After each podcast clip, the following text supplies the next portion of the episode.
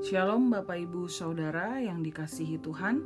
Saat ini kita akan mendengarkan renungan berseri kita yang terambil di dalam Lukas pasal 4. Yang paling saya ingin soroti adalah di dalam Lukas pasal 4 ayat 1 sampai dengan ke-13. Saya akan bacakan bagi kita semuanya. Dengan perikop eh, pencobaan di padang gurun. Yesus yang penuh dengan Roh Kudus kembali dari Sungai Yordan, lalu dibawa oleh Roh Kudus ke padang gurun. Di situ ia tinggal 40 hari lamanya dan dicobai iblis. Selama di situ ia tidak makan apa-apa dan sesudah waktu itu ia lapar. Lalu berkatalah iblis kepadanya, "Jika engkau anak Allah, suruhlah batu ini menjadi roti." Jawab Yesus kepadanya, "Ada tertulis, manusia hidup bukan dari roti saja." Kemudian ia membawa Yesus ke suatu tempat yang tinggi, dan dalam sekejap mata ia memperlihatkan kepadanya semua kerajaan dunia. Kata iblis kepadanya, "Segala kuasa itu serta kemuliaannya akan kuberikan kepadamu." sebab semuanya itu telah diserahkan kepadaku dan aku akan memberikannya kepada siapa saja yang ku kehendaki. Jadi jikalau engkau menyembah aku, seluruhnya itu akan menjadi milikmu. Tetapi Yesus berkata kepadanya, ada tertulis, engkau harus menyembah Tuhan Allahmu dan hanya kepada dia sajalah engkau berbakti.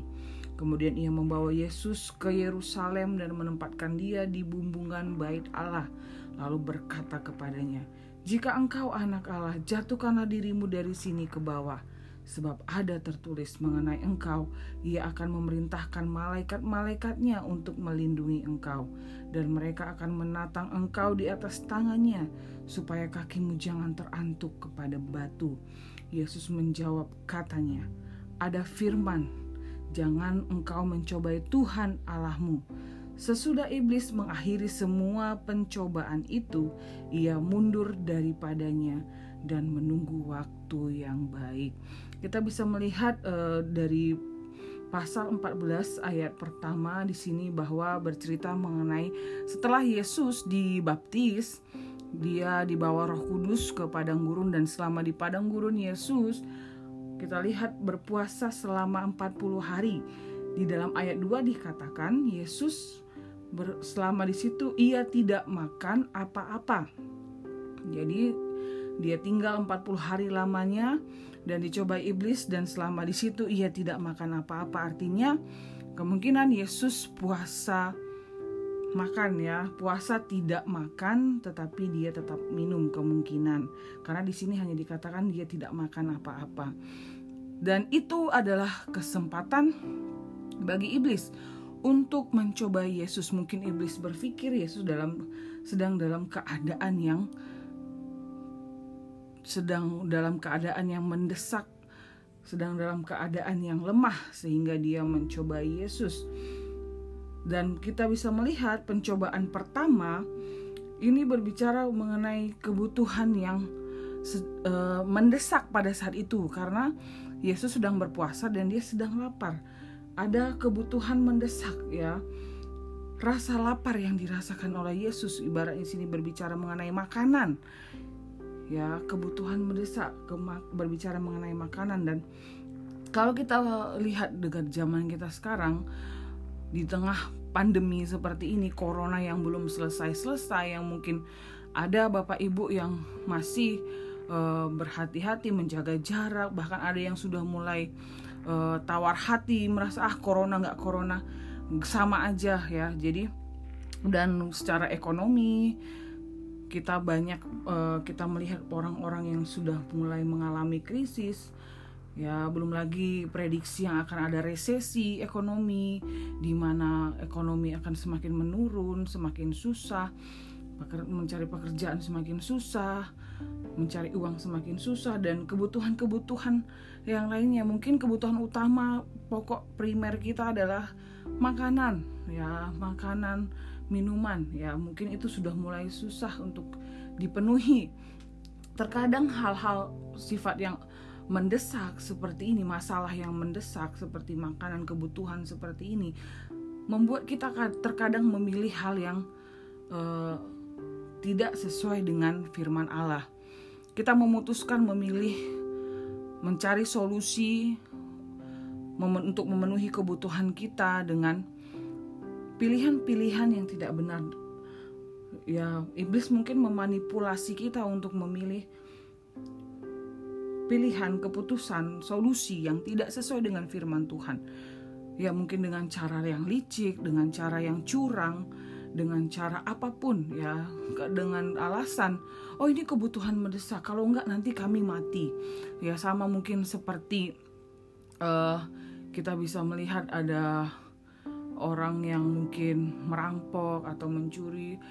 Oh ini demi demi kebaikan ya. Kadang iblis memanipulasi kita mengatakan oh saya melakukan pilihan ini mau nggak mau karena ini demi kebaikan.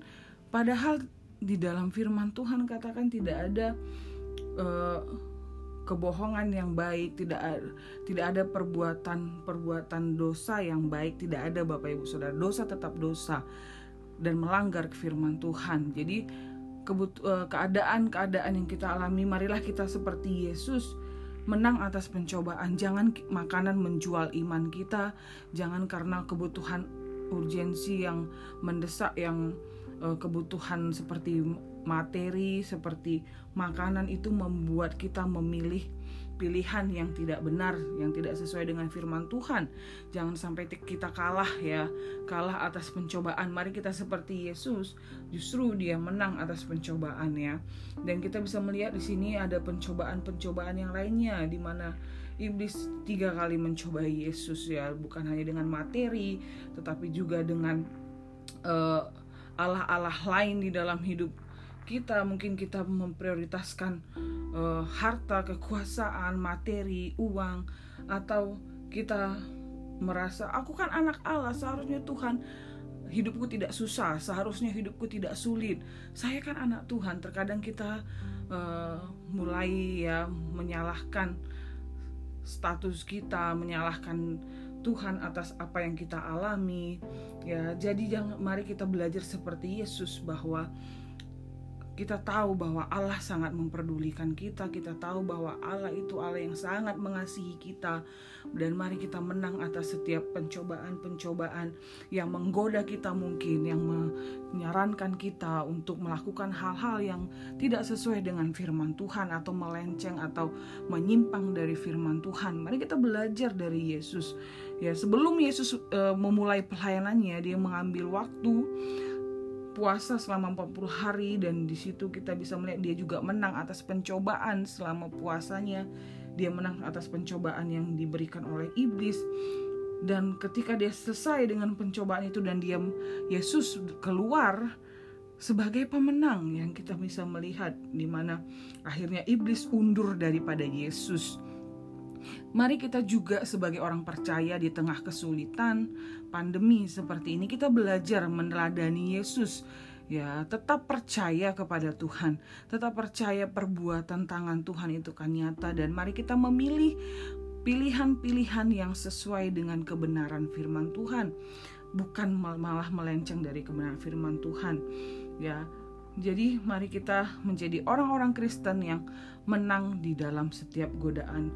Karena Bapak Ibu Saudara banyak sekali uh, iblis juga dengan caranya dia sering memanipulasi pikiran kita, memanipulasi diri kita untuk mencari solusi yang solusi-solusi yang seolah-olah itu sesuai dengan firman Tuhan, tetapi pada kenyataannya itu menyesatkan kita, justru membuat kita akhirnya uh, menjauh daripada Tuhan membuat kita kalah dari pencobaan itu.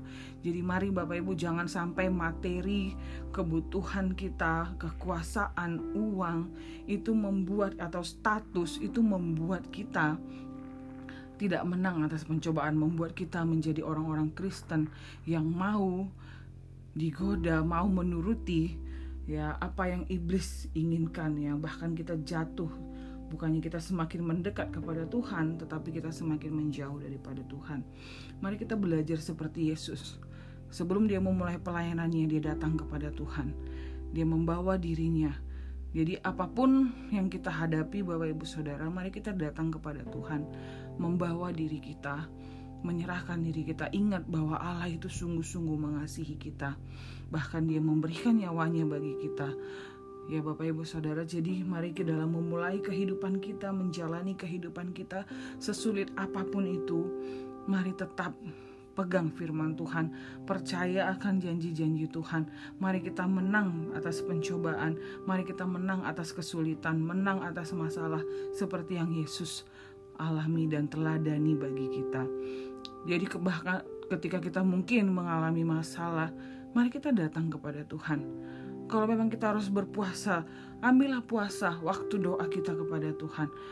Mari kita perbaiki hubungan dengan Tuhan di waktu-waktu yang jahat ini Bapak Ibu Saudara ya. Di waktu-waktu di mana banyak uh, kriminalitas terjadi, banyak orang-orang yang mulai uh, kehilangan iman di dalam Tuhan banyak orang-orang mulai menjauh dari ibadah-ibadah dan persekutuan-persekutuan di dalam Tuhan lewat gereja-gereja yang mungkin mereka menetap.